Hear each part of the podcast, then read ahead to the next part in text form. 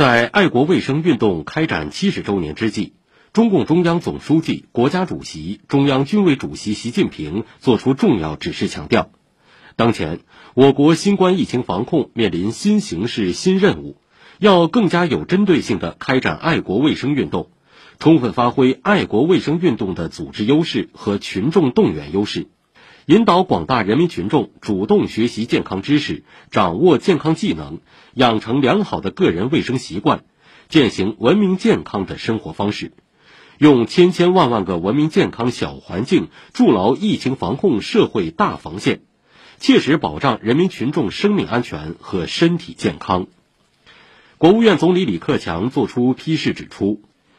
当前新冠疫情防控优化调整措施在有序推进落实。要发挥优势，调动各方面科学防控积极性。